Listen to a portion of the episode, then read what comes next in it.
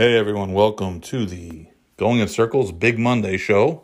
This is the post Travers recap. Barry and I are going to talk about uh, the weekend and, and how things are going to shake out after seeing all the big favorites win. Uh, we also saw something we don't usually see in a grade one race, and that's a horse attacking another horse and losing the race in the process. Uh, Letruska I'll give her her due. She she looked real good. Um, she fought hard, and then there was a, tenacious win. Uh, talk about Joel Rosario, kind of putting Ryan Moore in a box, and a whole lot of other things, uh, including hey, maybe racetracks should start recruiting owners because we're all tired of seeing short fields. Um, a bunch of other stuff today, and. Uh, a little bit of an interesting interlude towards the end of the show. But you're going to have to listen to find out what happens at Barry's house live on the Big Monday show. We'll be back in one minute.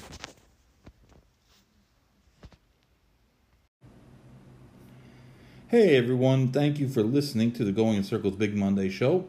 I wanted to let you know that we have a weekly newsletter that you can subscribe to for free the Going in Circles Digest.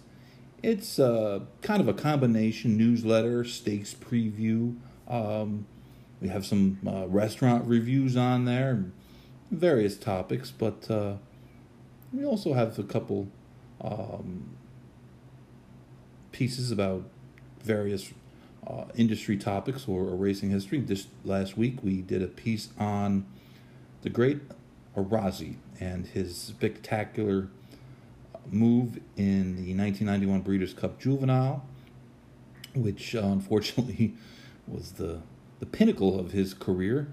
But um, it's a free subscription. Go to goingincircles.substack.com and check it out. All right, the Going in Circles Digest. Thanks for listening.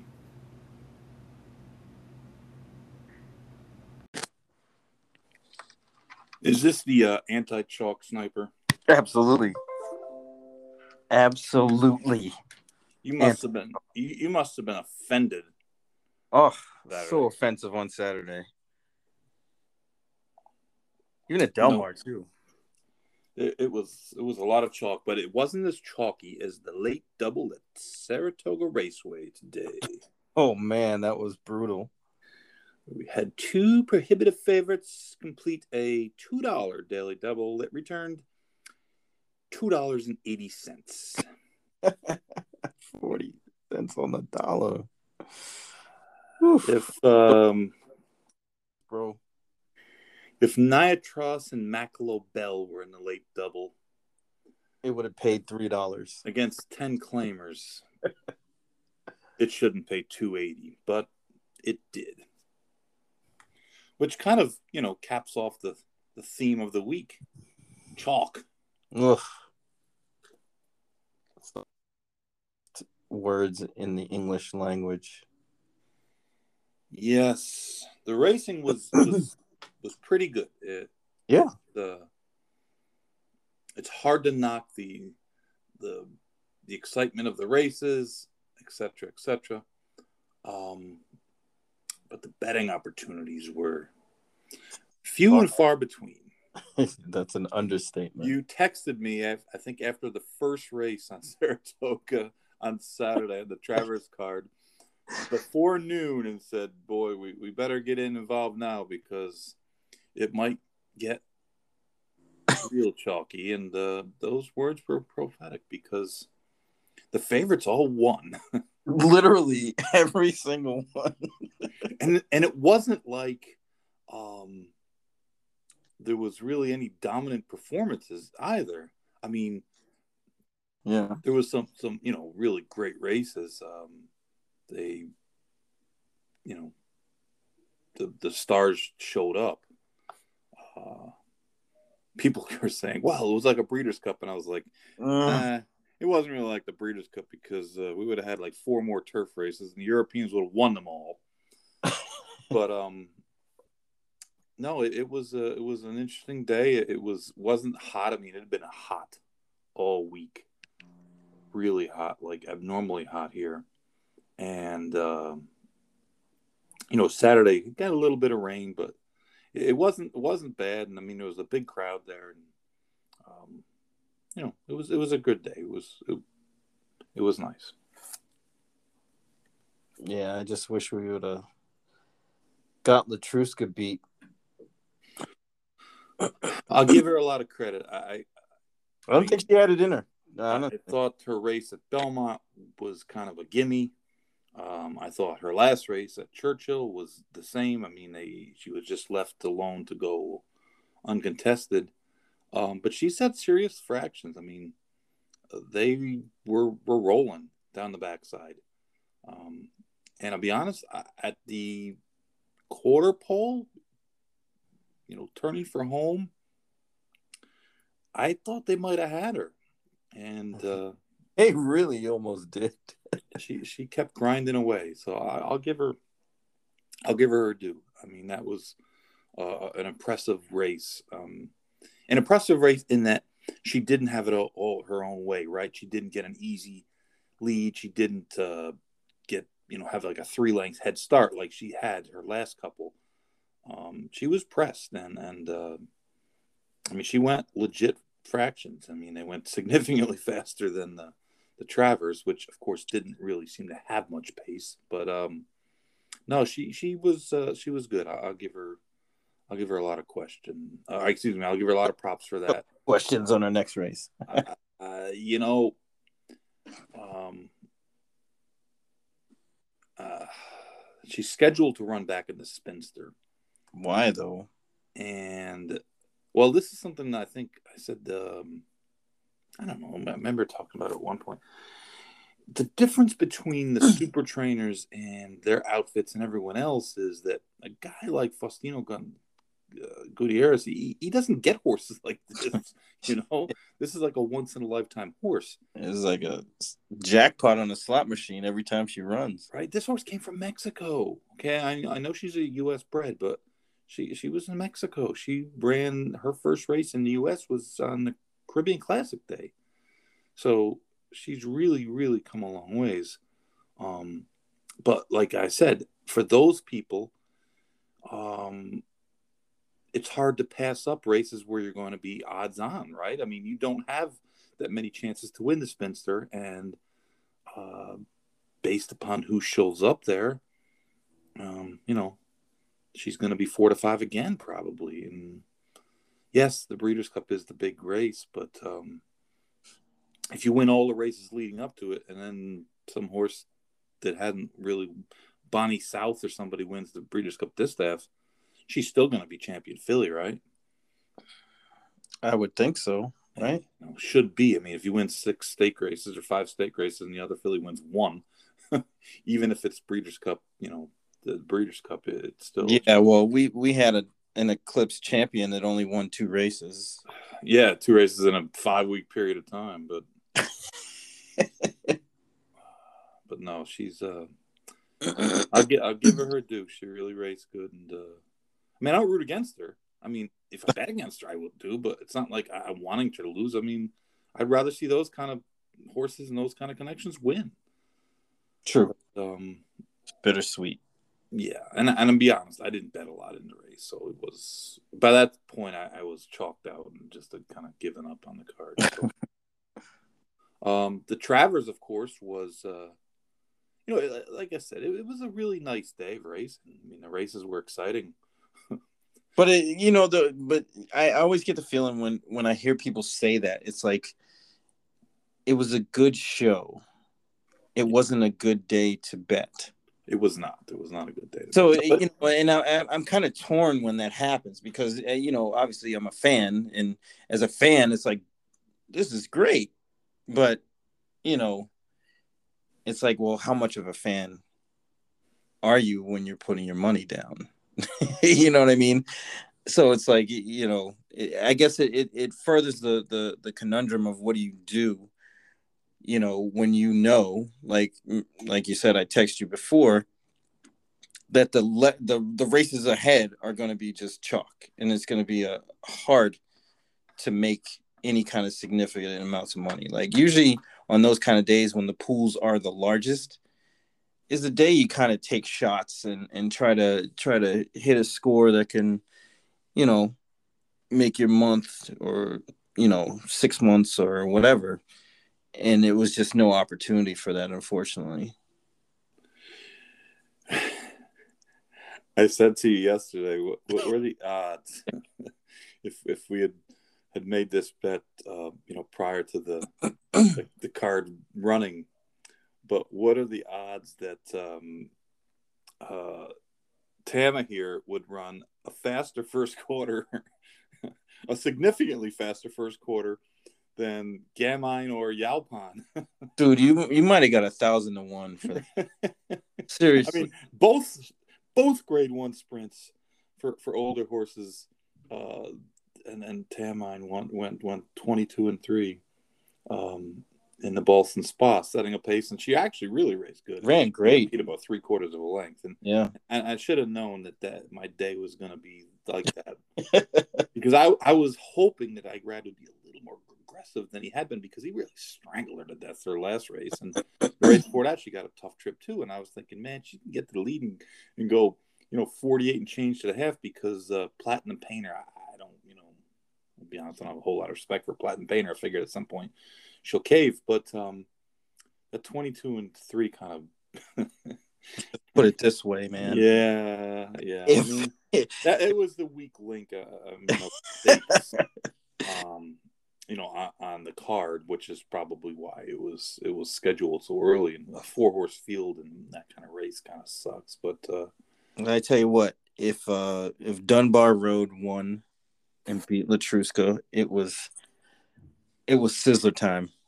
Definitely would have would have bought Sizzler if that if that actually happened.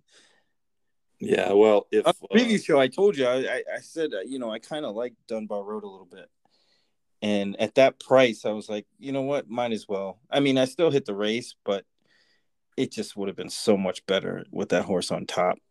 Hey, if we're talking ifs, if if the jock from Finger Lakes had just oh my road first homestead in the first race on Sunday home, then I would have made a very, very, very large score. And uh, I'm not one to post tickets. I don't tell people how much I bet or what I bet. Or I just to me, it's it's. I mean, I, I don't care about people thinking, oh well, that guy's a bad handicapper, that guy's a good handicapper. okay, okay, it doesn't, it doesn't matter. But um, and a lot of times, I'll be honest. I, I mean, I don't make my decision on what I'm going to do till, you know, two minutes before. I mean, I have an idea, an outline, a plan, but it's all it's all price dependent. Um, but that horse was just the rare opportunity to bet a horse that was significantly faster than everyone else at, at a huge price. And the fact is that he, he probably in the old days would have been six or seven to one, but I was really happy with four to one. And um, and he should have come down. I mean, there was a lot of you know issues as we brought up uh, on our special Big Friday show about Dude. stewards and, and some of the decisions they made, but this one was easy because not only did he come over on the horse, he clearly interfered with the horse, and then the horse gets beat for third. So I mean, cost him a placing, and he did interfere with the horse. So I mean, I, I have no problem with the takedown. Obviously, he would have been way. That was you know my biggest bet of the year, but um, you know it happens. But you know, we're probably gonna have to, you know, do another show on just Stewart's calls alone. The way things are going. Well, listen, hey, they, they give us plenty of opportunities. Though, I, I, shout out to the Finger Lake Stewards. I don't know who the hell you are, but you made the good call today. You made a really good call. Um, don't ask why I'm watching the Finger Lakes. Uh, what? essential quality. Um, I thought that uh, he ran really well, considering that he, uh, you know, we had talked on on Friday too about essential quality. His worst race seemed to be the race at Keeneland, forced to chase a slow pace. Um, you know, he, and he just barely got by that horse of Chad Brown's is kind of like fallen off to Never Neverland.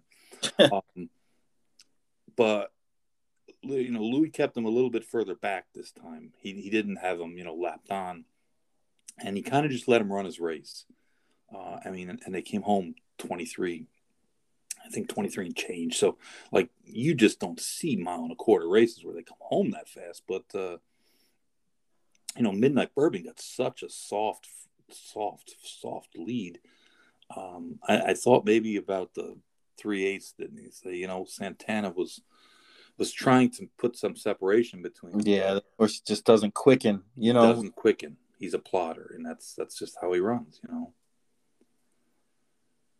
Uh, you know, I, I, we talked about this on Friday too, on how you know he literally just got away with the slowest fractions of all time at the fairgrounds and hasn't been able to to kind of duplicate that. I mean, he'll he'll be close, um, because nobody's really usually going to get in his way. I mean, the only other time that happened was in the Derby, where he just didn't get out of anywhere and just didn't do anything. You got Mike Smith. Yeah. Um, but you know, he'll give that same kind of performance. It, it seems he's very consistent, but he just doesn't win um, because he has a horse like Essential Quality, you know, stalking him and just you know just has that much of a quick burst that he could just spurt right by him every time. Yeah, Essential Quality is just a little better horse. You know, if he had run those same fractions uh, under those same circumstances against the Brad Cox second string horse, Mandaloun, he probably would have held him off. But um, because um, I don't think Mandaloun's quite as good as Essential Quality, but Essential Quality is a really good horse. Uh, you know what the sad thing about him is that like we probably aren't going to see much more of him. We might get one more race. I, I don't know if they're going to prep him somewhere or if they will just train up to the classic. Seems uh, like he he runs better with you know more racing. Uh, you know, he, like he does. His... I mean, he certainly you know, there's a question mark, right? Mm-hmm. Uh, and and someone put Matt Bernier, I think, put it up today about how talking about Jackie's Warrior. Oh yeah, he's run like four supersonic efforts in a row, and will those at some point knock him out? And and at some point they probably will. But you know, essential qualities, big races, the Belmont uh, and the Jim Dandy, and and even here, like he runs hard but it never seems like he is like emptied out. You know what I right. mean? Right. He's very kind on himself. It seems like you know he doesn't really. He, he didn't even look all out the other day on on Saturday. And he gallops out strong, and you know it's not like he hits the wire and then you know they pull him up and everybody goes flying by. I mean, and I mean honestly, you can a, a good horses, really good horses. You know, some of the people brought up different examples of horses that run big races all the time, and uh, some of them are wrong, like Zenyatta. And I know I, I, I, I know I can, can, you know, crap on Zenyatta a lot, but she won a lot of races. I, I'll give her this: she won, but she won a few races. She won that Clement Hirsch, and they said, well, she didn't kind of love Delmar Surface, even though her race as a four-year-old was one of her best. uh, they said she didn't like Delmar Surface that much, but she barely got up in the their second and third victories in that race over really decidedly, I mean, not good horses. I mean, they, there's this Rin Tin Tin or whatever that horse's name was. I mean, she was just not a good horse. She was a allowance quality filly at tops. So good horses are going to still win even when they don't fire their best. But like essential quality, he always fires, and and I'll give him his due in that he has gotten better and better and better. And uh, I mean, I, I, wish that they would keep, keep him in training and, and right. I'd love to see him as a four year old. The four year old because he's a, the type of horse that that you would think would be even better as a four year old, right? Like he he's just kind of he he never made a big leap, right? He just kind of got a little better and a little better and a little better and a little better, and he kept building on the next race. And, and, and I'll give his trainer a credit for that because, um, I mean, he, he's kind of mapped out a, a really good uh, campaign for him. And, you know, he lost in the Derby mostly because he of the post position and, and he right, was probably why.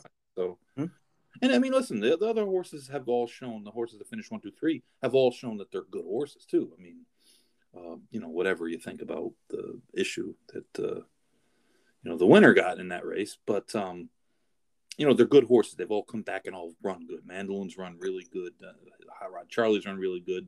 Uh, mid, uh, you know, Medina Spirit came back yesterday, and I thought he I thought he was dead at the quarter pole too, and he rebroke. Um, but uh, yeah, I mean, they haven't said that he's not going to race till next year, but uh, and, and maybe perhaps they try one of the spring races. I don't know. Um, you know, the Saudi race or the. I was gonna say Godolphin World Cup. really one to to kind of retire horses that quickly, but yeah, uh, I don't know. We'll see.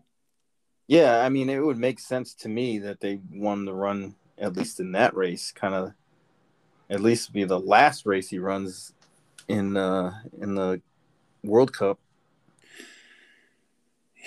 Yeah, it's it's tough to you can't really make the last race the World Cup because breeding season is right is about half over. So I mean if they're gonna race them next year. Right. Go to go to Gulfstream. Try it. And then go to Dubai. Skip Saudi. Yeah, yeah.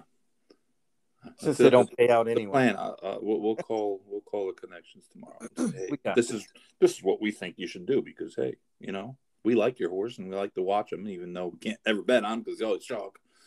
But um, I mean, I, you know, he he wraps up horse of the year if he wins the classic. Um,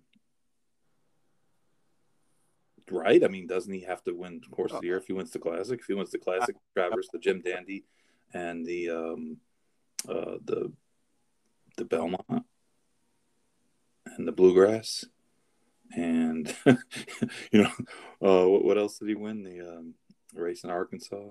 Oh, the Arkansas Derby. Yeah, no, you want to. I mean, Derby, the uh, South, not the South, um, the Rebel. Rebel, Rebel, yeah, yeah. That's that's a lot of winning. It's a lot of winning. So, I mean, the classic could come out to the rubber match of you know who's going to win horse of the year. I mean, um, Knicks Go if he wins the classic, does the classic plus the Whitney plus the, uh, the plus the layup drill he's supposed to race in at Churchill in a couple weeks plus uh, uh, the Cornhusker plus the the Pegasus. I mean, that that's that's a pretty good uh, that's a pretty good year too. So. Yeah, I, I, don't, I don't know. I mean, I just I still think it would be tough for him to beat a field of older horses. I don't know. This isn't a very good. Field it isn't. They're not that great, but I mean, well, I mean, let's let's think about who would show up. well, there's one horse who we don't know what the plans are for that could be a fly in the Knicks Go ointment. Uh, that would be life is good. life is fast. Life is very fast, and you know the Jerkens, formerly known as the King's Bishop, and Jerkens trained King's Bishop, by the way. Um, I mean, that was about as good of a race as you could ask for. And I know people are going to, you know, bring up the Mike Smith ride, but it was the great race. I mean, it just was two really good horses. um, two of the three best three year olds out there.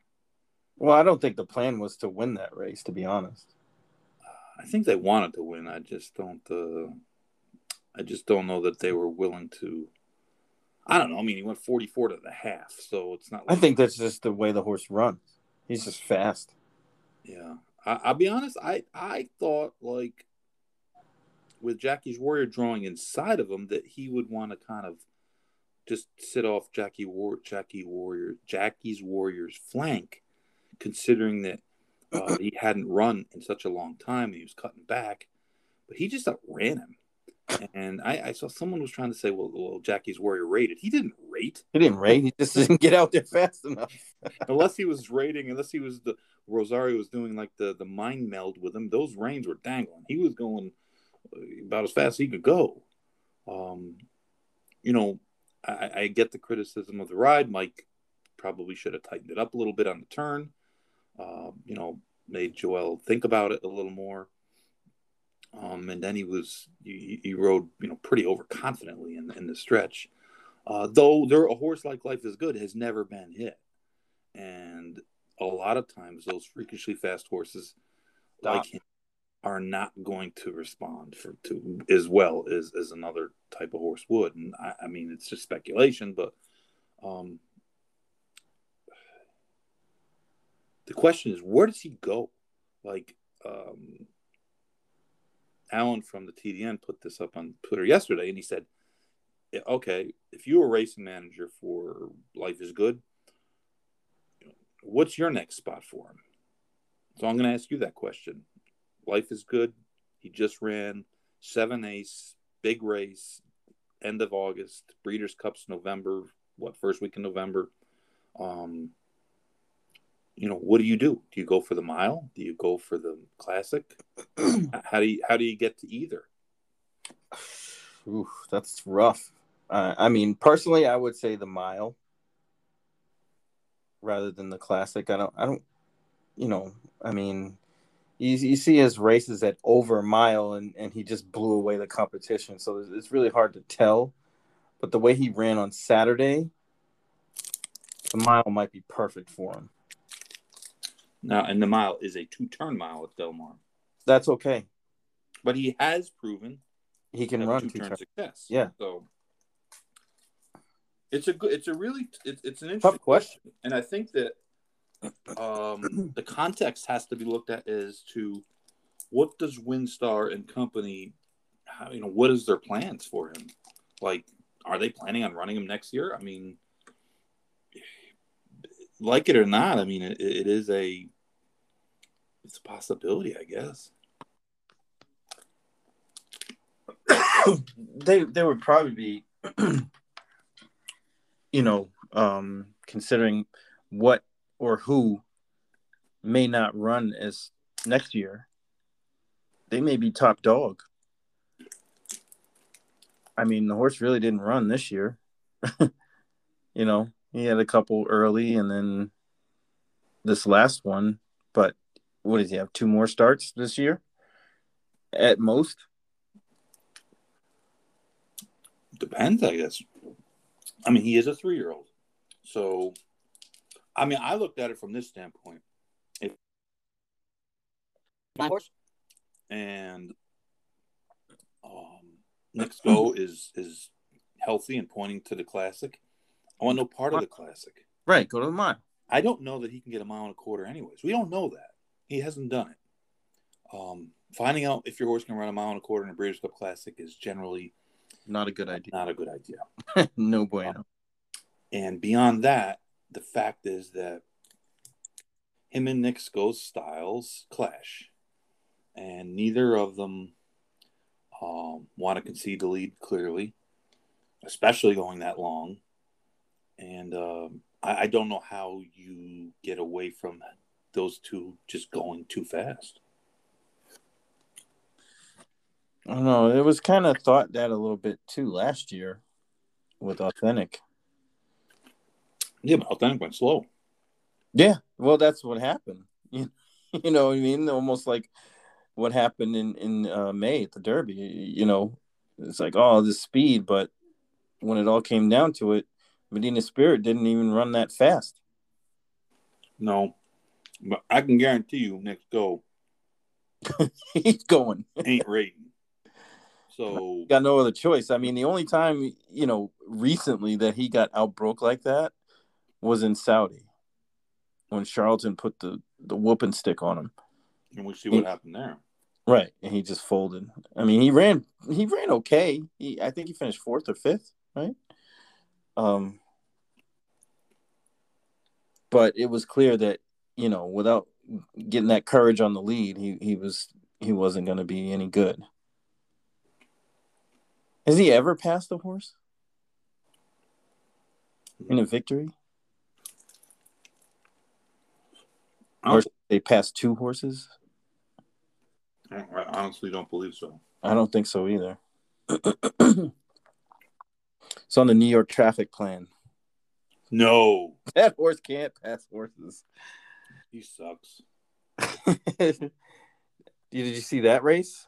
The uh the Charlestown race? Not only did I see it, I, I bet hit on it. my man, Rye Eichelberry.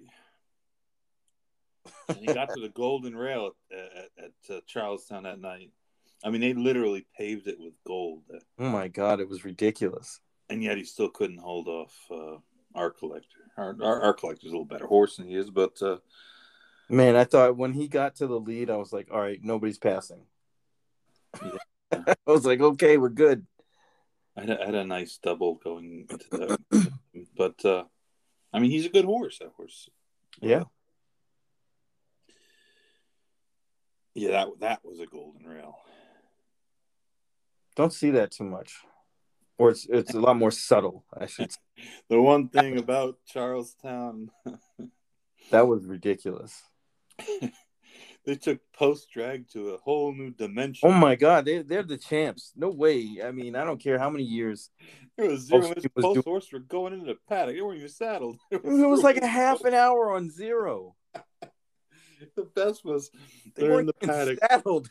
They're, they're going out for the big race, right? The Charlestown Classic. Now the, the the clock's been on zero for like twelve minutes, and they go out to the track and and, and he goes to the post parade and he said, um, uh, you know, get those wagers in quick. You know, five minutes to post. And I was thinking like five minutes to post. Five means How many posts you got for this, this place? post time was 17 minutes ago. Is this like the real the the real post or the double secret post or And I thought, I thought in the very last race that they were going to change it up and kind of fast. No, they I, I was gone. I was wrong. One second after they they passed the wire, I, I turned it off. Oh well, I I was I was still in a few things, and uh yeah, it took another hour before that race went off. They're the champs. They got they got Gulfstream Park beat. Everybody's post dragging. Man, You know, that, that, that old song, everybody's kung fu fighting. if I if I had the ability, like the technical ability, I, I would make a song. Everybody's post dragging because they're back doing it. Woodbine, uh, I, I don't know about Woodbine, the thoroughbred side, but uh, Mobine, they drag. They're drag queens up there, man. They're they let it drag. Meadowlands, of course, drags. All the trotting track drags. uh, Yonkers isn't too egregious. No, but nobody bets Yonkers. Nobody cares. Hoosier is bad with it. Hoosiers still banned for life. Come on, man. They're not banned for life without eligible for parole, but currently still. still When, when do they see the parole board? I don't know, but they had to send it in open there. My man Gabe Prewitt, but uh, I, I couldn't watch because I was banned. yeah, the Red Mile, man, they got wiped out today. Yeah, it's, uh, it's that, that's rough. That storm, that track went from from from looking okay to being washed out in about ten minutes. They had some storm in Lexington. Yeah, I saw I saw a picture of the uh tote board at, at the fairgrounds is completely destroyed. Yes, uh, that was uh, that was quite a picture. Thankfully, there's no horses there this time. Yeah. my friend said, you know, you want to start get something going for the backstretch, helping the people there. I said, there's nobody there. Hopefully, it's uh, it's closed. There's there's no horses, no people. So Thankfully, yeah. yeah, yeah. It's the worst place in, in America to hit, really, is, is New Orleans because They've been getting slammed the last few years. I mean, we've been dodging bullets in Florida in comparison. I mean, they've they've been getting the worst of it. I was at the first year I went to the fairgrounds was um, the first meet post Katrina, And I'll be honest, I really wasn't prepared for what I was going to see. Um, but it's it's it was crazy in that there was entire sections of town that were like abandoned like they were just literally abandoned and yeah. what are you gonna do it, it, it, just was it was just the oddest thing in that you would go down a block and one block would be you know all the lights would be on and people would be walking and everything kind of looked normal and then the next block it, it looked like a, a, bomb hit and two blocks up there's back to normal again it, it's just the, the wildest craziest thing and um, we had no help you know because nobody was there. I mean, everybody had left. Um, but you know, they'll they'll fix it and they'll rebuild it, and you know, it's just uh, it just sucks because it's just uh, you know, they have the those levees, and it's just really difficult for them to to withstand them. But you know, hurricanes are hurricanes; they're going to come where they're going to come. Just going to do what they do. Yep, and th- like I said, thankfully, you know, there was no horses there, and at the fairgrounds because obviously they they took some damage. But Churchill, you be buying a new tote board for fairgrounds because that one is toast. Toast. They get an electronic one now. yeah, yeah. A removable I think, I think they I think they put that one up the same year Black Gold won the uh, Louisiana Derby, wherever that Black Gold back in 1919. Risen Star. Yeah.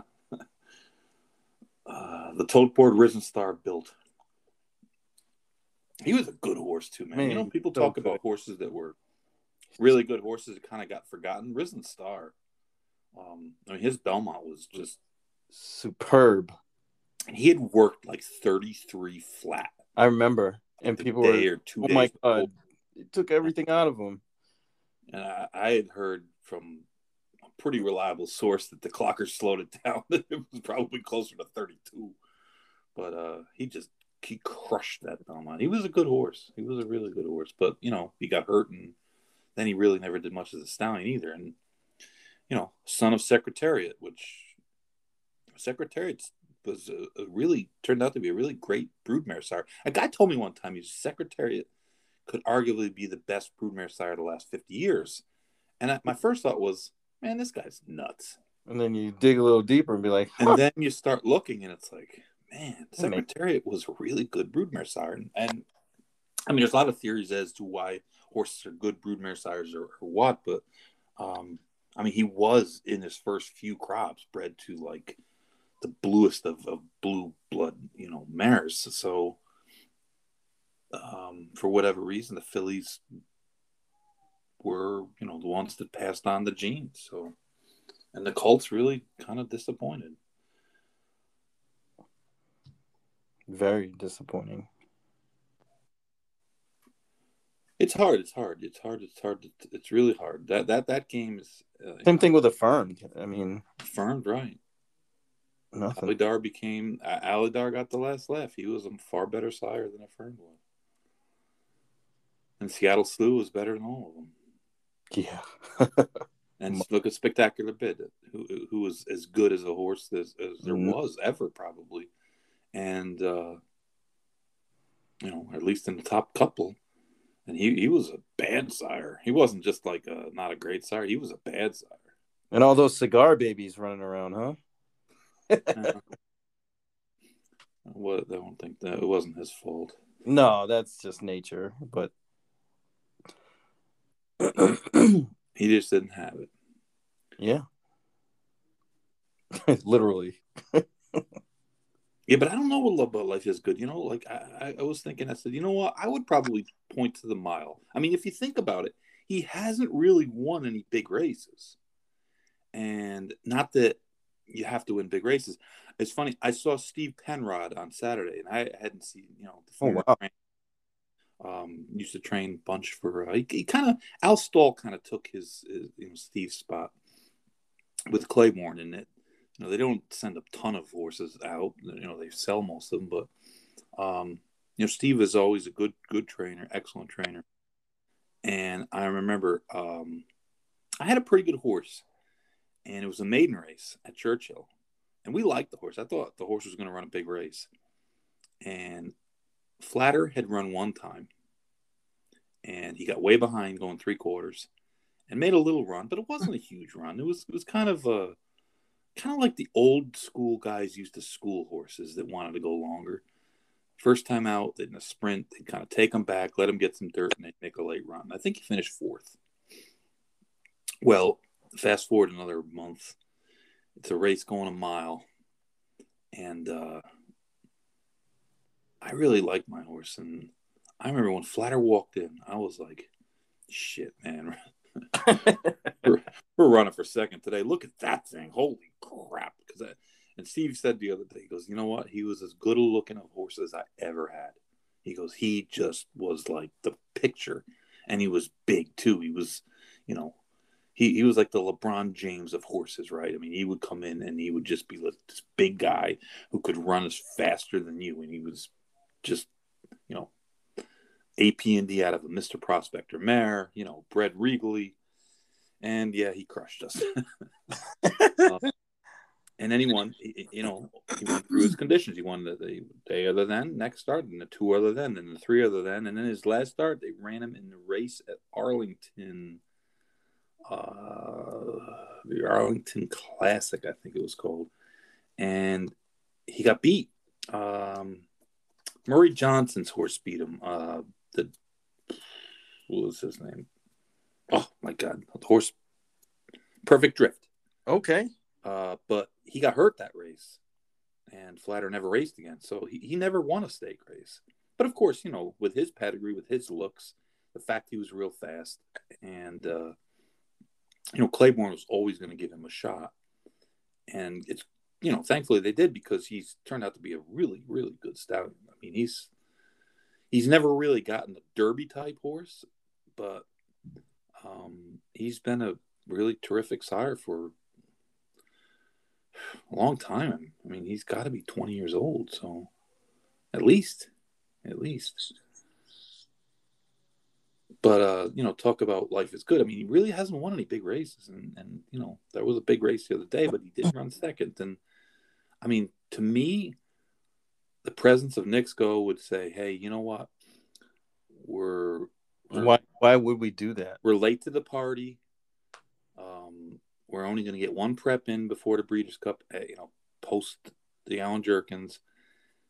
Let's run him a mile. Let's win the Breeders' Cup mile. And hey, you know what? If he wins the Breeders' Cup mile, he comes out of it good. Why don't we take a shot at the cigar mile?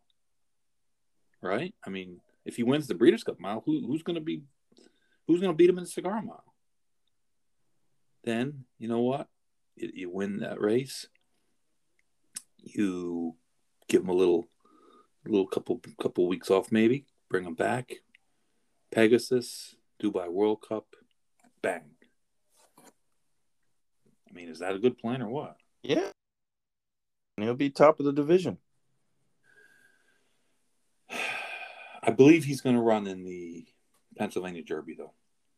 Yes, that's that's what I thought the plan was. Yeah. So now, does that preclude him from running in the Breeders' Cup Mile? No, it does not. I mean, it's a two-turn race, and maybe they want to get a two-turn race in um, before the Breeders' Cup. I don't know that that's the tactic I would take, but uh, I also don't train the horse, and uh, I don't really know anything about him. So, you know, there, there's probably a good reason why they're going to do that, but uh, it'll be interesting. Uh, I, I'd be honest though, I would not be thinking Breeders' Cup Classic. It's I just don't know that a seven eighths race, a mile and an eighth race in the Breeders' Cup Classic. I don't know if I want to find out about his mile and a quarter ability and I find out about his ability to rate or to just outrun Knicks Go. It just seems like that might blow up that plan, but uh, right, it's just a setup for failure. Kind of the interesting subplot of what happens. What what um what do you think about uh Gammy and Gamine however you say her name. Well, uh, the the big news on, on Saturday was Gamine was running with an aluminum pad on. Misdirection. It's interesting that NYRA, to its credit, is the only track that requires trainers to declare bar shoes or aluminum pads, which is kind of like a bar shoe. I think that's just old school because they used to do that, like on the chalkboard and everything. Yeah, yeah, they're the only track, but you you have to re- you have to to uh, declare it when you enter. So, uh, and I believe honestly, I don't see why every track doesn't do that. Yeah, what's the point? Why wouldn't you? It's not Because it, it's effort. yes, there you go. The big the biggies. Um, but as it turns out, I talked to uh, Mr. Campbell's paddock blacksmith, who had gone and checked her that morning and said that her foot was fine. And uh, apparently, he had talked to her blacksmith, and she had worn it uh, at least one other race this year. So it wasn't a big deal. She doesn't quite have the brilliance that she did last year, and you know, Baffert maybe threw a curveball everybody because he was saying before the race that the reason he thought she kind of looked sluggish in, in Kentucky was that uh, the pace wasn't fast enough, that she needs to just, you know, Just go. Yeah. right. And then they went 23 and change lead. Fuckers. So that was kind of like, okay. Fuckers. gotcha. But she did finish up strong. Um, and I do agree that that she's probably. I mean, listen, last year it's hard to be as good as she was last year. I mean, she won the Acorn by 18. She won the Test by seven. She won the Breeders' Cup Distaff by six. So I mean, That's true. those are pretty tough shoes to fill, right? I mean, Nobody was even close. no. And they've been they've been closer this year. I mean, they weren't at Los Al, but that that race was kind of I mean, if if you count her Oaks, which she was clearly yeah. But I, I you know, the Oaks is going that far. right. Mile. So I mean, other than that, I think it was speech that ran closest to her by a neck, and everything else was over five lengths. Yeah. So yeah, she, she definitely doesn't quite look as brilliant as she was last year. Um, I mean, she doesn't go great. She tries to get out still. Right? She looks funny, Um, but she's those feet. uh, I, I'm gonna guess she's only gonna have one more left, right? I mean, you think he's? what what what else is there for her to do? To be honest, I don't. I don't really know. I mean, I don't really know. Being at the Breeders' Cup is at Del Mar this year, uh, and she's probably already back in California. I'm guessing he just trained you up to the Breeders' Cup, this uh, the Breeders' Cup Sprint, Philly Sprint, and I guess Neil Pessin had indicated that he may pass on that race because uh, of the shipping issues that may exist. Tex Sutton, which has for as long as I've been around, has been the uh, Ship? the biggest horse shipper. You know, air. You know, if you want to fly domestically, you want to fly your horse. Tex Sutton was your guy. Um, they had an issue with their plane, and they've not been able to um, get a backup plane, more or less. boy, Uh, so I, I mean, I guess they've leased a plane here, here and there, but supposedly they can't find one that's got you know that's equipped to handle horses and um, you know, blah blah blah. I say it's got to be like a custom build, no? Well, with the Breeders' Cup being in Del Mar, that means that every horse that's not based in Southern California has got a long ways to go.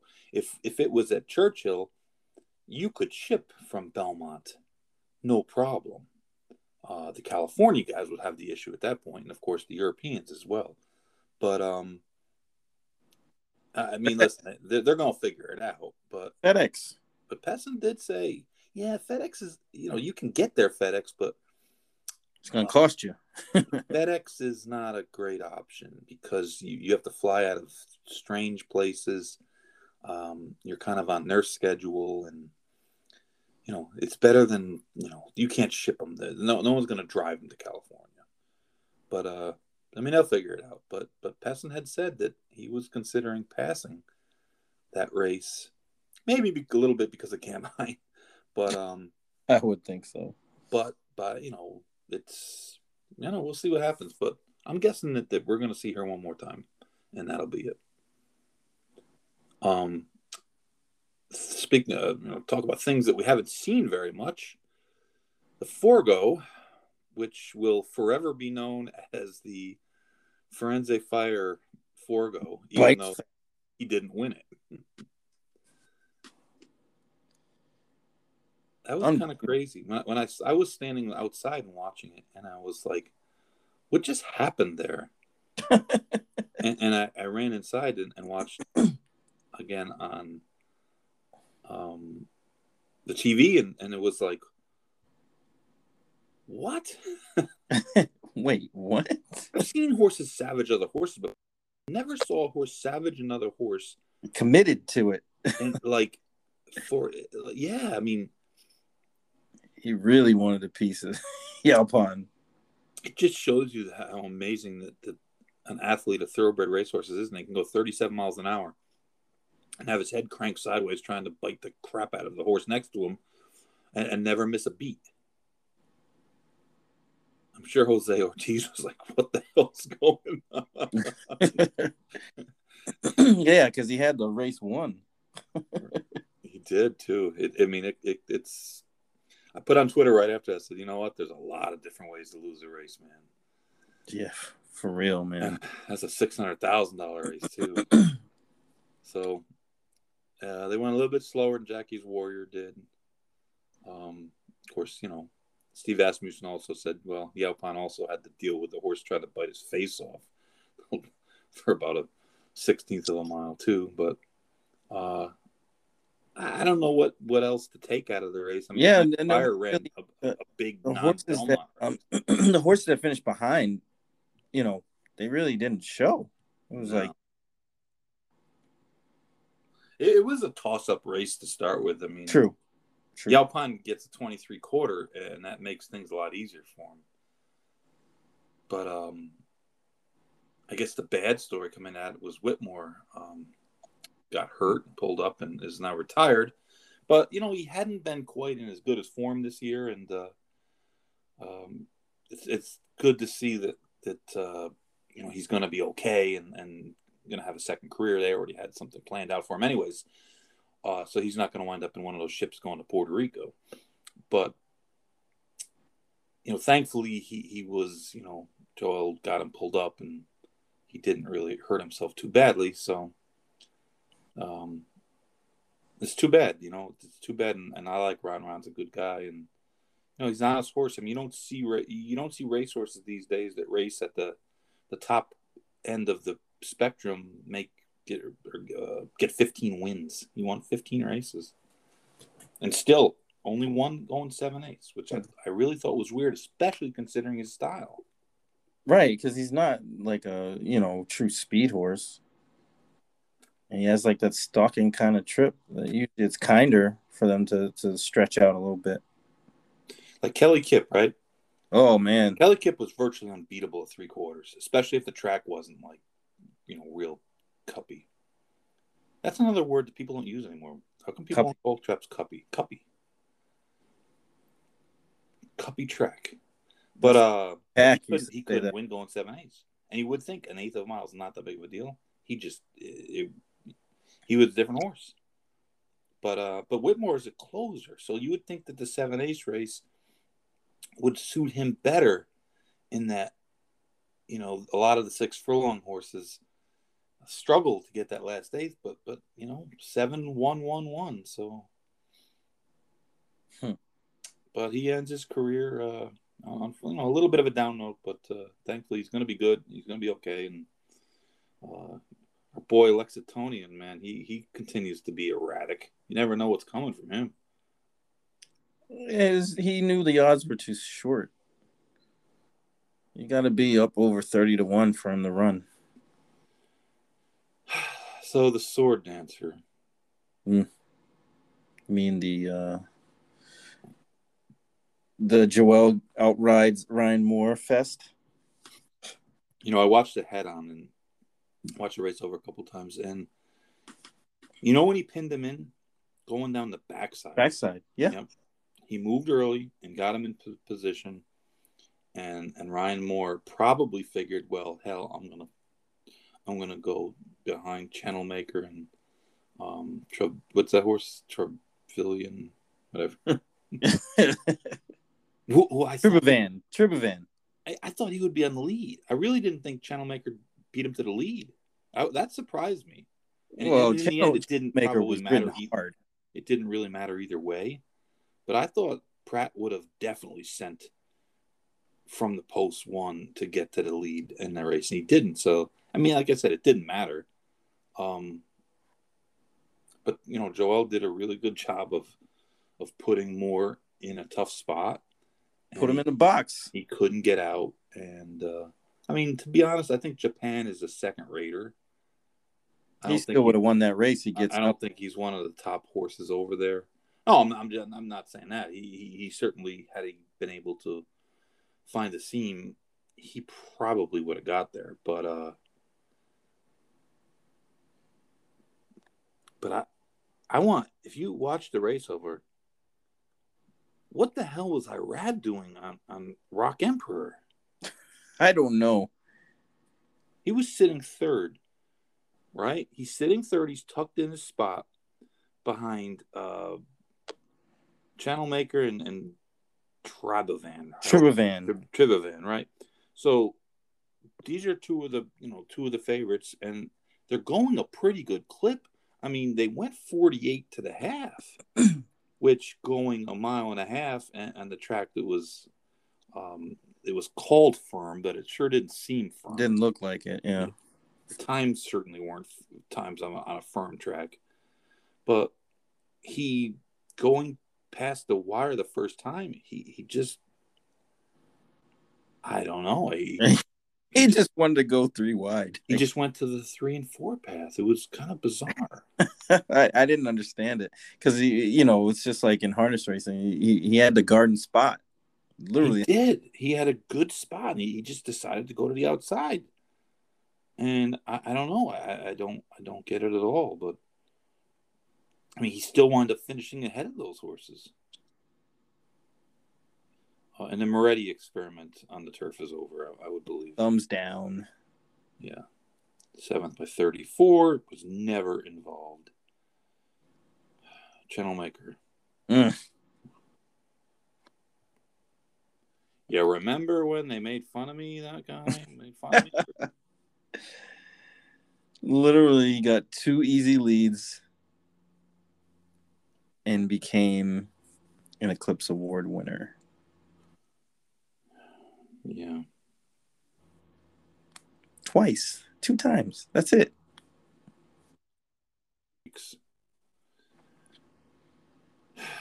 We'll let bygones be bygones. He is what we thought he is. What what was uh, Dennis Green? they are who they said they are. he is who we thought he was. Mediocre. Sunday, we had a little Sunday action. Old Liam just blitzed an allowance field, got 107 Beyer. And Valdo Jr. Three for three. Adds to Mr. Asmussen's uh, sprint, sprint arsenal. You know, people were talking about him stretching out. He looks like a sprinter to me. I mean, he goes like a sprinter. He doesn't look like he's going to go real far, but I know I could be wrong about that. But uh, yeah, uh, he he looks you know kind of boxy. He just got that fast action. Like he doesn't. Uh, I don't know how to describe it. Some people ask me like, "Well, what do you look for when you like go to look at a yearlings or look at what like what do you look for?" And it's like hard to describe. It's like you just know when you see it. Look for horses that that look like they can run. right? It sounds stupid, but it, it's it's like no, I, I know what you're saying because, like, you know, um, you know, my father's a, you know, coached AU and college and stuff like that, and you can tell, you know, the guys that are athletic just by the way they're walking or things like that. You can see it, you know, and and I I, I understand the concept of what you're saying, like, you know, you just know it's like, yeah, you know, that guy can ball you, know what you want to see? You want to see horses that look like Flatter did the day he walked in the paddock at Churchill Downs. I'm telling you, it was like everybody stopped and was like, "Wow, look at him!" like seriously, if LeBron James showed up for like, uh, uh, you know, at, at, your local high school part or your local high school, you know, run or the local playground, and everybody was like, Ugh. "That's how Flatter looked. That's how he looked. That's what you're looking for." And and and it's obvious that you don't see very many horses like that. And I never had money to buy horses that look like that, but um, we had a guy like that. I, but I he, he does. He, he, looks. He looks. like a, he, he, to me, he looks like a sprinter. And yeah, you know what? He maybe he can stretch out to a mile, but uh, but I know one thing: he's pretty damn fast. Fast, sure is. I don't know. Uh, Mr. Asmussen's gonna have to keep everybody apart. Uh, uh, speculation was that he would be going to the Gallant Bob at, at Parx. Okay. Which I'm guessing he'll be a prohibitive favorite in that race. Um, because the three-year-old sprinters, besides Jackie's Warrior, because let's say Life is Good was only there was a cameo appearance in the sprint division. He, he won't be doing that again. So I mean, Jackie's Warrior is quite a bit ahead of everyone else in that division. Um,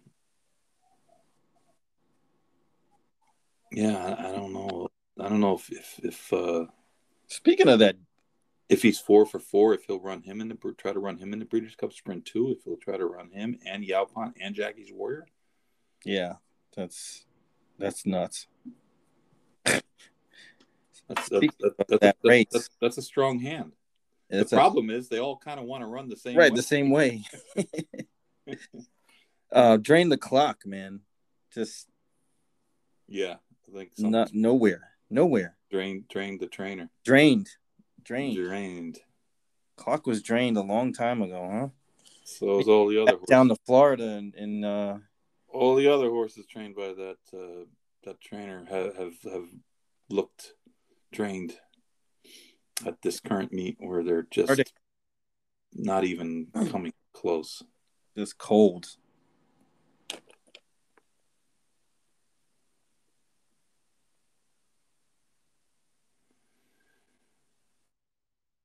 Well, I'm not gonna say anything else. I'm just saying that when a trainer's here so I don't get fined. When a trainer's cold as he's been, you just keep tossing them. Um, so at the risk of, of drawing the ire of the anti Bob Baffert people, uh, would you think a shared belief, the, the shared belief yesterday, which amazingly was only a hundred thousand dollars ungraded stake, and it winds up with Medina Spirit and Rock Your World. Um, I didn't. I didn't think the race was all that great. I, I don't believe in Rock Your World as a dirt horse anyway, but he was better than the rest of them. so I thought it was kind of like a Medina Spirit layup, even though he tried to make it interesting. He seemed like he was in a little bit of deep water turn for home. Yeah, he just lost focus. It looked like. And and uh, you know, I mean, because Johnny went to a pretty strong drive. Uh, and oh, this is what I was thinking the other day. And I don't know if you would even tell the truth, but you know, Mike Smith rode "Life Is Good" like you would ride a horse in under the California crop rules. Yes, and Joel rode like the New York crop rules. uh, just that was just a thought of mine. Yeah, it, it looked like he he he really didn't wanna, you know, like he was hesitant. And then the you know keeping him off the rail, I don't understand that either. I know people giving him a lot of flack on Twitter for not kind of shutting the door a little bit but you know, just listening to Mike talk about races, I'm sure you know, and I didn't hear him quote or you know say anything, but I'm sure he would say he didn't want to get in the horse's way and just kind of let him roll. I mean, it wasn't like he was going slow either, so I, I can understand that. Yeah. But you know, I mean, he lost by a head. That's what I, when, when I watched the replay at the track that day, I was thinking that I was like, man, he almost looks like he's riding under the California rules, you know, like underhanded and I, I don't know, I don't know. Well, I mean, it's only human nature that that comes into play. I mean, I don't. I don't. Uh, I I'd heard Mr. Pletcher wasn't very pleased after the race. Really? Yeah. Oh boy. Um. So I guess shared belief, uh, shared belief, shared belief's not running anywhere. Uh, the Medina Spirit will be trying Pennsylvania, which could, you know, turn out to be an interesting race if Life is Good shows up and Medina Spirit shows up and Midnight, uh, Midnight Charlie. Um, well, I guess it's not possible. Midnight so would or Midnight uh, Bourbon might show up, and Hot Rod Charlie might show up. I mean, that's not a Monomoy girl uh, running around in the morning. Yeah, Monomoy girl is supposedly pointing for the cigar mile, which seems wow. bizarre to me, but uh, they don't think that they can make the Breeders' Cup, but the, that that is supposed to be the the goal. So, Ooh. yeah, it was a little weird, right? Like the cigar mile. I mean, a mile is is a good distance for her. Not saying that, but I don't know. I mean, she's won so much, and she's not a stallion. I mean, she's a, a mare, right? So she was bought for a gazillion dollars last fall, so it's not like they're trying to get their money. they're not going to be reselling her, but um, I, I, just thought it was kind of a, an interesting spot. I, I guess she'll be retired after that. I, I, don't know. I really don't know. It's well, what is she? Eight, seven, six, I believe. Six. Yeah. So. Hmm. Is she five or six? No, she's six. Yeah, she's six. She was five last year. She was three two years ago. Yeah. What makes her five? Ugh, I don't know. Um, oh, she's older. She's definitely older. Interesting, like you said. I don't, I don't know what to make of that. Yeah. Well, I know one person who's happy. Who would that be? Letruska's trainer. yeah, dodged a bullet. Because if Letruska, uh, if Min, uh, Monomoy girl had been in the Personal Ensign, she a little better than them other fillies. she, she, she, probably uh, she probably had to run her over because uh, she's a she's a class above the fillies that finished second, third, and fourth. Saw a lot of um, talk about the life and times of Swiss Skydiver too. Twitter. I was. I thought was interesting. Skydiver. I thought that she would. Uh, I thought she was ready to bounce back. I, I really did. I thought the, the Whitney was kind of, you know, kind of a prep and you know, kind of things were tough because they got into quarantine and um she really didn't fire and I mean, when you look at her Thoro-Graphs, uh, she just has never gotten faster. She's basically running the same times she was running last year, the same figures she was running last year, with the exception of the Preakness, which you know she ran a huge, huge number, um, and never really recovered from it. No, it, it must have taken something out of her because she hasn't been able to either that or it was it was a bias well, the number is still what the number is. Yeah. The bias might help get the horse to run that kind of number. I mean, your horse will run a faster speed figure under ideal conditions. Horses that are, are stalkers that get two speeds that duel in front of them and stop. I mean, those horses will run a better number because they're getting an ideal setup. Uh, you know, how many times you've seen a horse uh, not get challenged on the lead on, on, a, on a speed favoring track that gets a huge number because everything worked out for them. But I mean, she ran huge. I mean, she beat Authentic. Oh, it was the that that reminds me of that horse that beat Structor down. that won at, at a big number on Structor's comeback that you bet against. Oh, yeah. I get the name of that horse, but went to the lead. Yeah, the the uncontested and ran a huge number that day. Yeah, he was like lore. He's never come close to that again.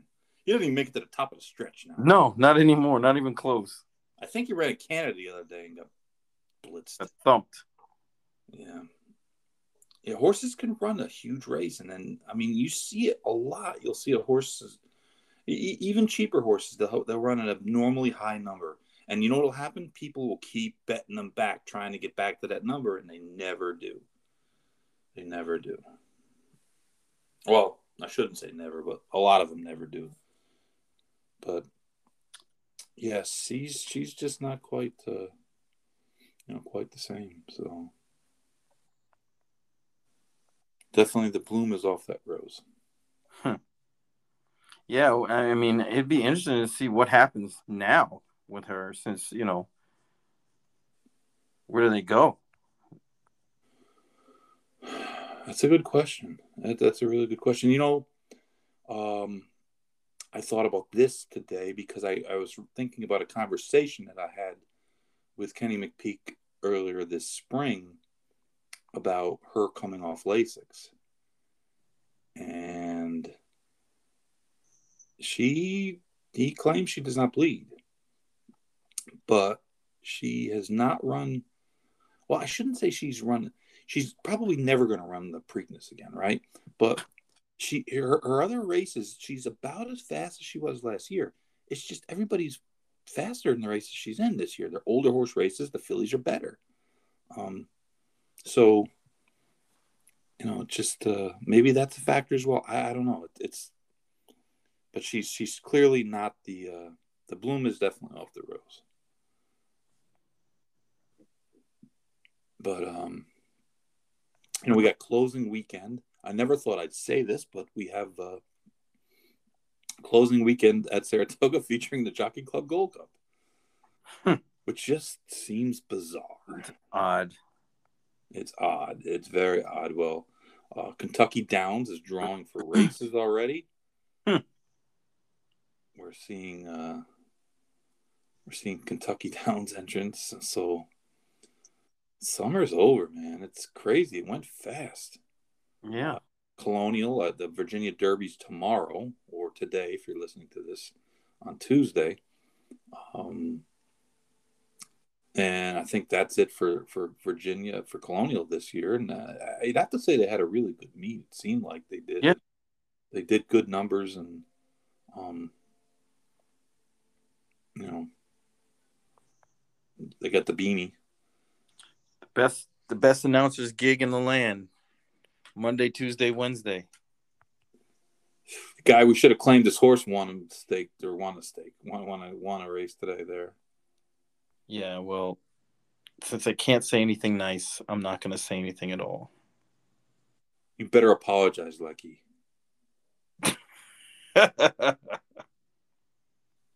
You say mean things about us. yeah, he listens, so he'll hear it.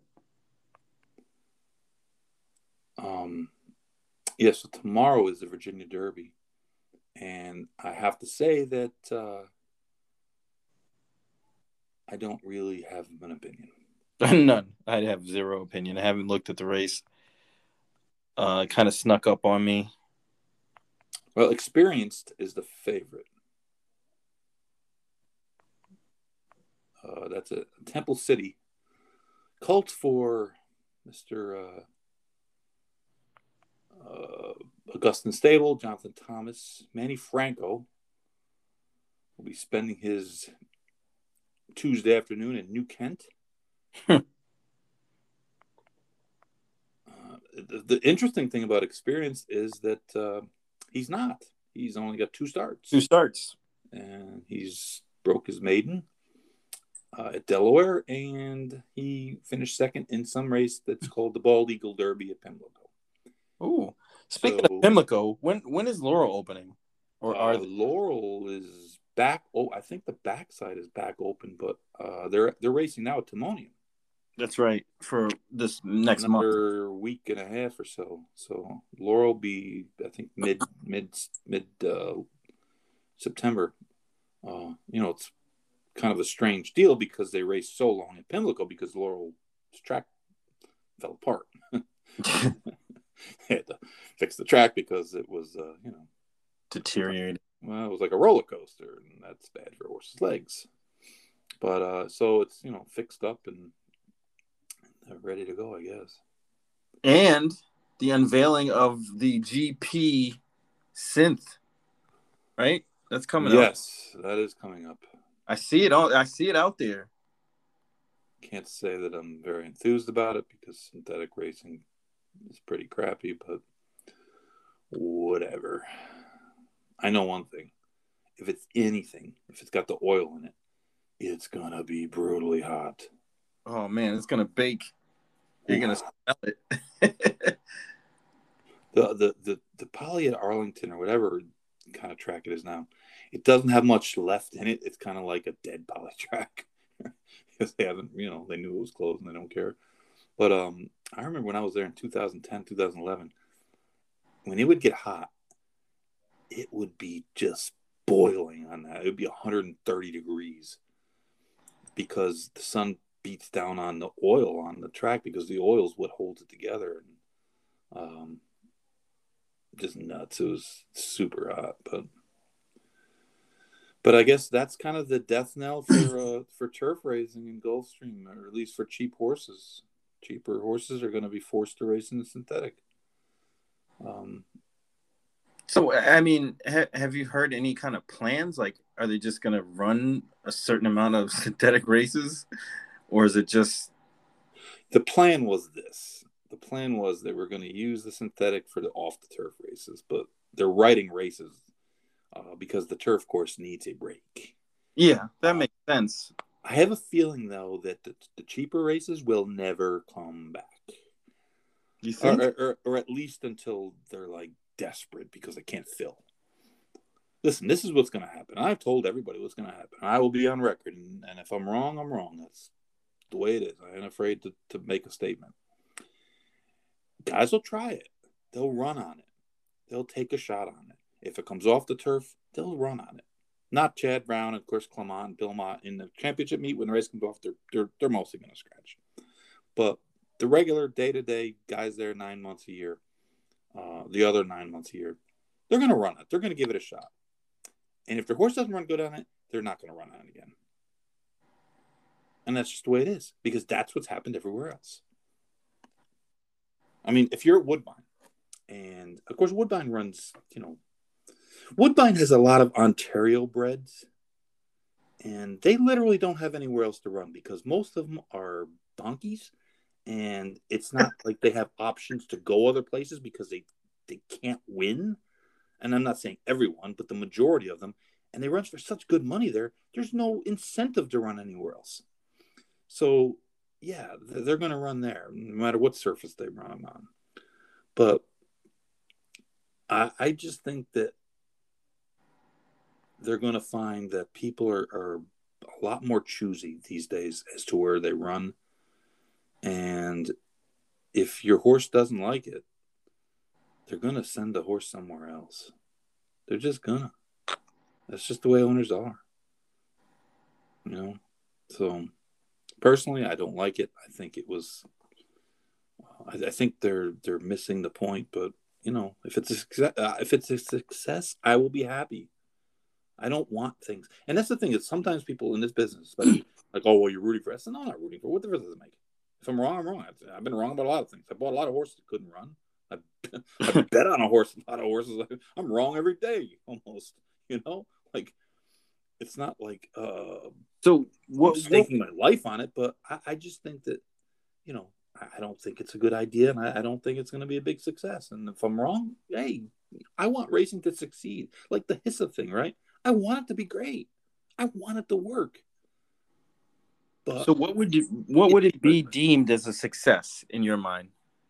Uh, you don't see a drop in handle. You don't see, of course, handle there is always a little shady, anyways. But you don't see uh, a struggle to fill races.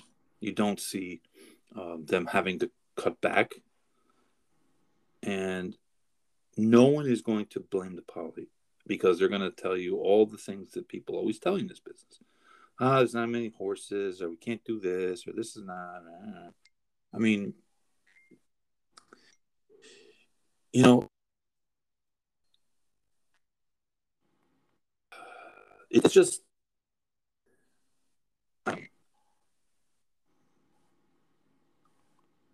I mean, you really want to go there? I think racing underperforms massively. I think the sports betting in the last couple years, since it was more or less legalized, thanks to Dennis Drazin at Monmouth Park, who, who, who actually is the guy that got it done. Um, I think it shows that there was more money out there, and saying that uh, every dollar that's bet on sports could have been bet on horse racing. That's stupid. I wouldn't say that at all. but if five percent of the money that was out there that's bet on sports betting in New Jersey was bet on horses, that's five hundred million dollars. They're doing 11, 10, 11 billion dollars a year in New Jersey on sports. That's that. That's you know. That's money that, that we should have had a little piece of. If we had two percent of that.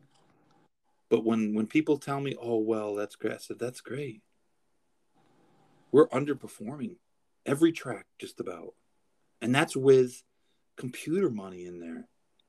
And you know as well as I do. I mean, the computer guys. I, I'm not going to make them villains. I don't like the fact that odds change at the end, uh, and that's mostly because of them. No matter what anyone tells you, that's mostly because of them. I, I don't like the way that they um, are basically handed the the the money from these jackpot wagers when they can cover virtually every number, you know, that a normal person couldn't do it. But I just think we've underperformed. I think that the racing should be better, but what it needs now isn't gimmicks. We need bigger fields. We need more competitive racing. And I was saying, I think last week, I, I was talking to a racing executive who I like, and I, and he's been in the business for a long time, but uh, you know, he, he's he's kind of a you know guy that thinks for himself. But I said to him, You've worked for, for big tracks, big operations. What have you guys done? What have their tracks done? What has Churchill Downs and Stronach Group and NYRA and whoever else, what have they done to try to get more owners involved? Because the owners are providing the um, the materials for them to take bets on. I mean, that's what they do, right? They sell bets. The owner's are providing the product for them, and the bettors are supplying the revenue.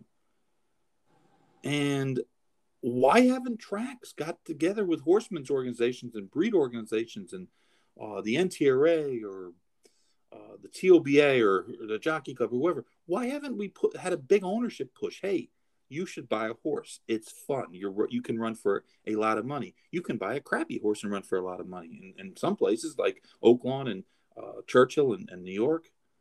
but do you see that? No, no, we don't. But everybody says, "Oh, geez, there's not as many horses." Yeah, right, exactly. But there's not as many horses because horses said, "You know what? I don't feel like having sex anymore and having babies." There's not as many horses because people aren't breeding as many because the demand. It's a supply and demand thing. We need to increase demand. Whoa, whoa, whoa. Whoa, hold on. But it, it's it's true in that we need to make sure that the supplies chain is stronger. And what are we doing about that as an industry? What are we doing? How have we captured um, outside of you know micro shares, which don't really move the needle at all. That's just rearranging the deck a little bit. The tracks haven't done it. The, basically, the, the industry hasn't really done it. Everybody's just kind of sat on their hands and said, well, there's just not as many horses as used to be. And, you know, geez, we just can't race as many races. And we, we can ride five horse allowance races on the turf. And, and uh, six horse and five horse claimers. You know, there's just not enough horses. I mean, get more horses. It's not like it, it, it's it's uranium and we have to find it in the earth and mine it and it's hard to locate. It's not hard to breed more horses. But we have to have more owners and we have to have more people willing to to to, to invest and to get involved. And with the purse levels at some of these tracks, it's just nuts to can't get people involved. I mean, yesterday's first race we talked about with that horse got DQ'd. That was a thirty-six thousand dollar purse for 12-5 claimers. And yeah, those horses, the, the, the horse that won, he's pretty fast, but he was claimed for 5,000 five starts ago. He won, he was claimed for 5,000 five starts ago. And he moved up the ladder and he was racing the starter allowance races at the Finger Lakes. And yesterday he ran in a $36,000 race and should have won. he did win, but that would have been a $20,000 return on a horse that got claimed for five. I saw him. So that's that's the problem, you know. We're back. Did you get everything sorted out there? Oh yeah. I'm not going to see a YouTube. Or you're not going to be on Twitter later, right? No, no, no, no, no, no. A... I, I, you know what? I'm gonna, I'm gonna give you some, some real, real right here. I had to calm down the professor. She, she, was she was up in arms. She was coming unglued. Yeah, she wanted a baseball bat. oh boy! Apparently, somebody was on top of her car.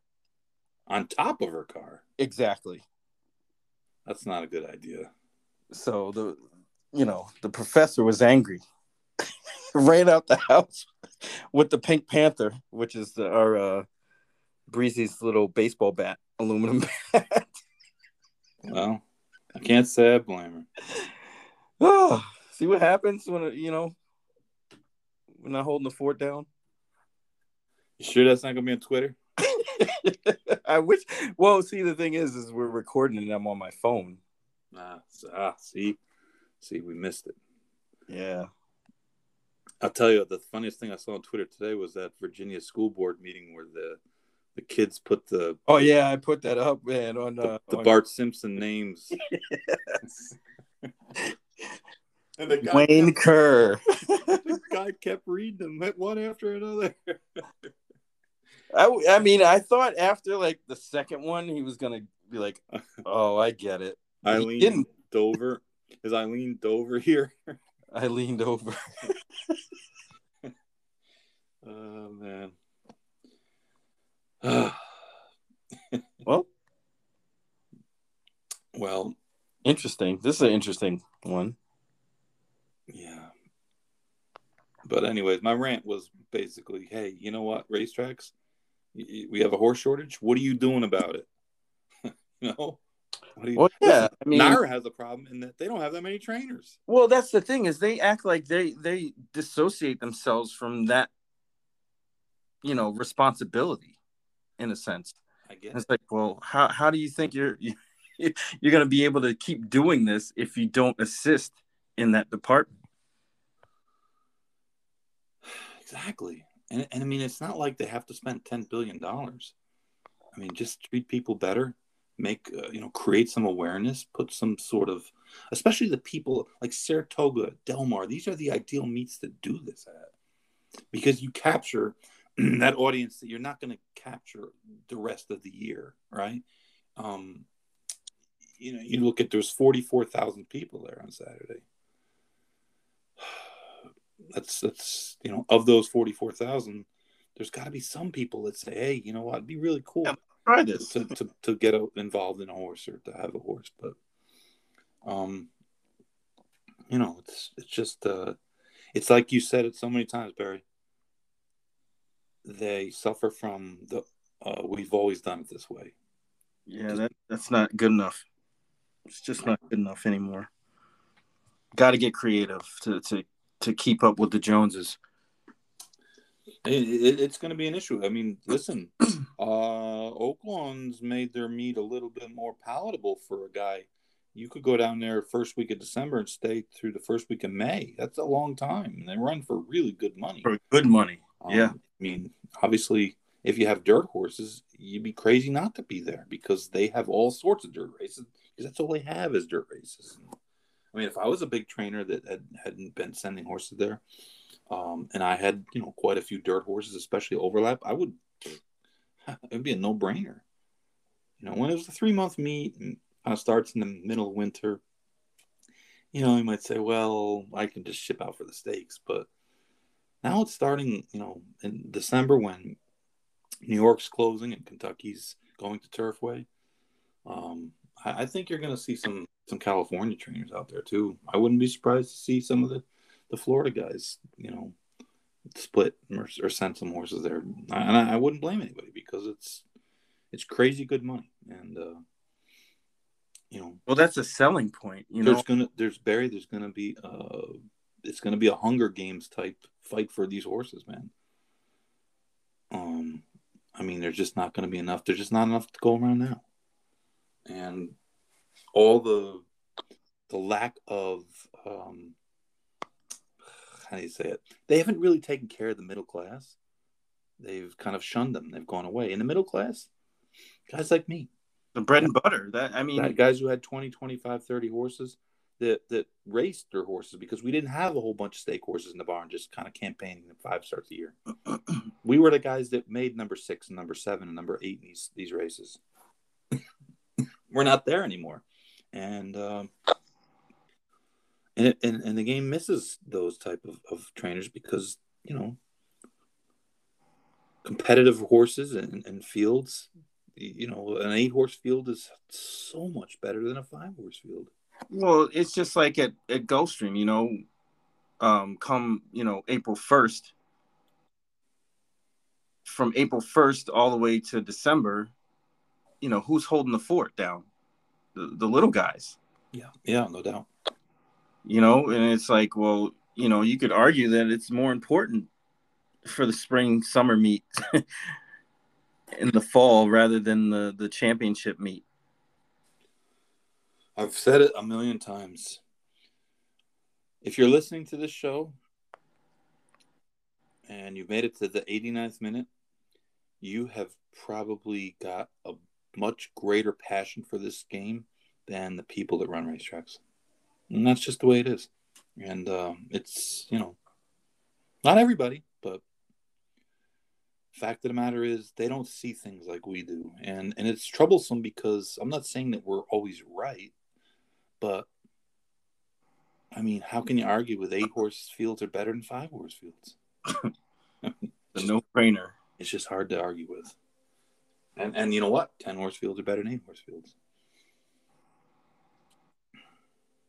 We didn't get any of those on Saturday, huh? At Saratoga, no tens. Uh, well, the last race, but yeah, that, yeah, everybody went home. I was, I was, I was watching that one. You know what? The phone reception and the and the internet is horrible up here in Saratoga. What's wrong? in Saratoga, the city, or at the racetrack? Everywhere. The racetrack's not that bad, but everywhere else. My God. Someone call Ken Ramsey. Tell him to put a couple towers up over here, man. To, this is this is awful. Verizon, what are you people doing? You you suck. Yeah, I paid twelve trillion dollars to to. Hey, and it's not cheap. no, it, it, and it's just not good. Like where my mom and dad live, we they live a, a quarter mile off of a major, you know, thoroughfare, and the reception. Uh, I got one bar. I got one bar on my phone. That's if I go on one side of their place, uh, the phone it drops call. I was talking to the mayor today, Mr. Spears, and then on the phone, and, and it kept cutting out. And I was going down, up the Northway. Damn, it's a, it's a three lane or six lane highway. How, how can you have bad coverage there? not in the Adirondacks. and it's not like there's not a lot of people live around here too. Right. It's it's it's decent size. Listen, I could see if you went to the boonies like where Bick lives. Yeah, all right. Maybe the, the you know you lose a little bit of reception there, yeah, but got the best reception. That's what he, he, lives. He lives over there, real close to the border of Vermont. but um, I mean, it's crazy how, how, bad the reception is. I thought it was just my phone. I started it and I stopped it and I reset it and did all the things you're supposed to do. nah, the reception is just terrible here. It's crazy. I, I'm just not uh, not used to it at all. But I'm sure no one cares. Anyways, closing weekend at Saratoga. Del Mar is almost done. Kentucky Downs is on the on the horizon, and uh, and that's the way it is. Summer's almost dead. fall's about here, and uh, life goes on. Life is good, right? See what I did there? I, I do see what you did there. life is good, but it could be better. Yeah, can't be faster. My advice to all the people out there is don't ride like Mike Smith rode. Life is good. Be passionate about your rides. Shut the door. Use the whip. poor Mike. Uh, poor Mike. Mike's a good guy too. He really is. He's just getting a little long in the tooth. You know what? When Billy Shoemaker was at the end, he was kind of like this. You know, kind of. You know, I think Mike's problem too is he doesn't ride very much. I mean, yeah. ri- riding horses, being a jockey, there's like nothing else like it. You know, I mean, workouts in the morning aren't like races. It's it's totally different, and it just seems hard to even if you've ridden a million horses that, but not riding would would put you at a little bit of a disadvantage. Maybe I'm crazy. Maybe it's, but it just seems that way. You are kind of crazy, so. Well, that's a given. I don't know. I just always thought riding a horse or a thoroughbred in a race would be like the best thing ever because I like to go fast. I'm kind of like in an adrenaline jump in that regard. Um, I would I wouldn't even care. I would just go fast. I'd be like Paco. Seriously, let's go.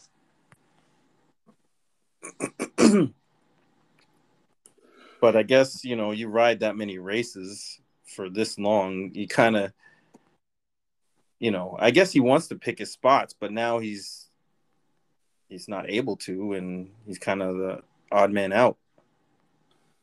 Yeah, yeah. You know what? A, question that I hadn't even really seen asked, um, and I'm sure there wouldn't be an answer as of yet. Those, you know, might they replace him? There's always Florida. He can come down here, get all the business he wants. I think Mike's in California for life. I don't think he wants that much business. He really doesn't. At this point, I, I wouldn't think he would, but no, he's going to want to ride in the big races. I mean, so, so that's the way it goes. Anyways, uh, Barry, thank you for uh, your input as always. Make sure you uh, get everything handled. oh yeah, we're good now. make, sure that, make sure the Pink Panther doesn't uh, I gotta hide it. collide with anyone's heads. I gotta hide it so she doesn't get at it. yep. That was uh, that was interesting, but uh, yeah, you never know what's going to happen on the Big Monday show. You definitely don't. Maybe I'll I'll put a dissertation about the whole event on on Twitter. uh, why not?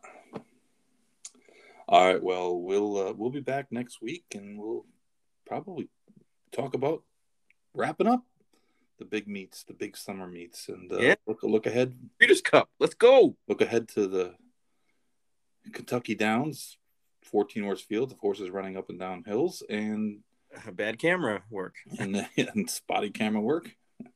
Hopefully, the no gate malfunctions this year, um, like last year, but. uh Churchill Downs, you know, their, their meet's starting back up too soon. It's crazy. It's, it's, it's hard to believe that it's, it's, it's we've gotten this far, but uh,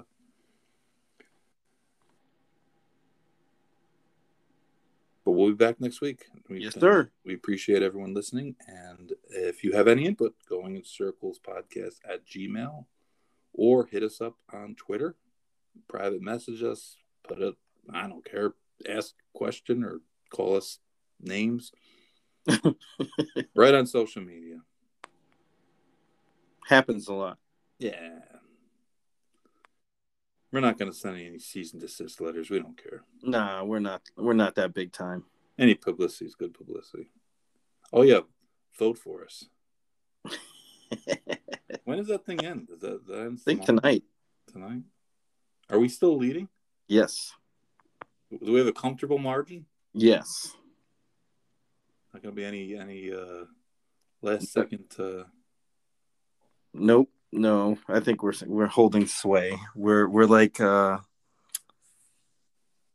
we're like Letruska. Digging in. Well, that's good enough for us. Anyone that voted for us, that we do. Thank you. It. Yeah, absolutely. We do appreciate it. If we're a finalist, that that's like winning. I, yeah, exactly. If, if we make it to the finals, I mean, we don't even have microphones. I was saying at the Barry the other day, like we don't even have microphones. I just decided to do this off my iPad one day. Just said, yeah, let me let me do a podcast, and uh, here we are, like uh, 140 shows later, um, and we still haven't got microphones.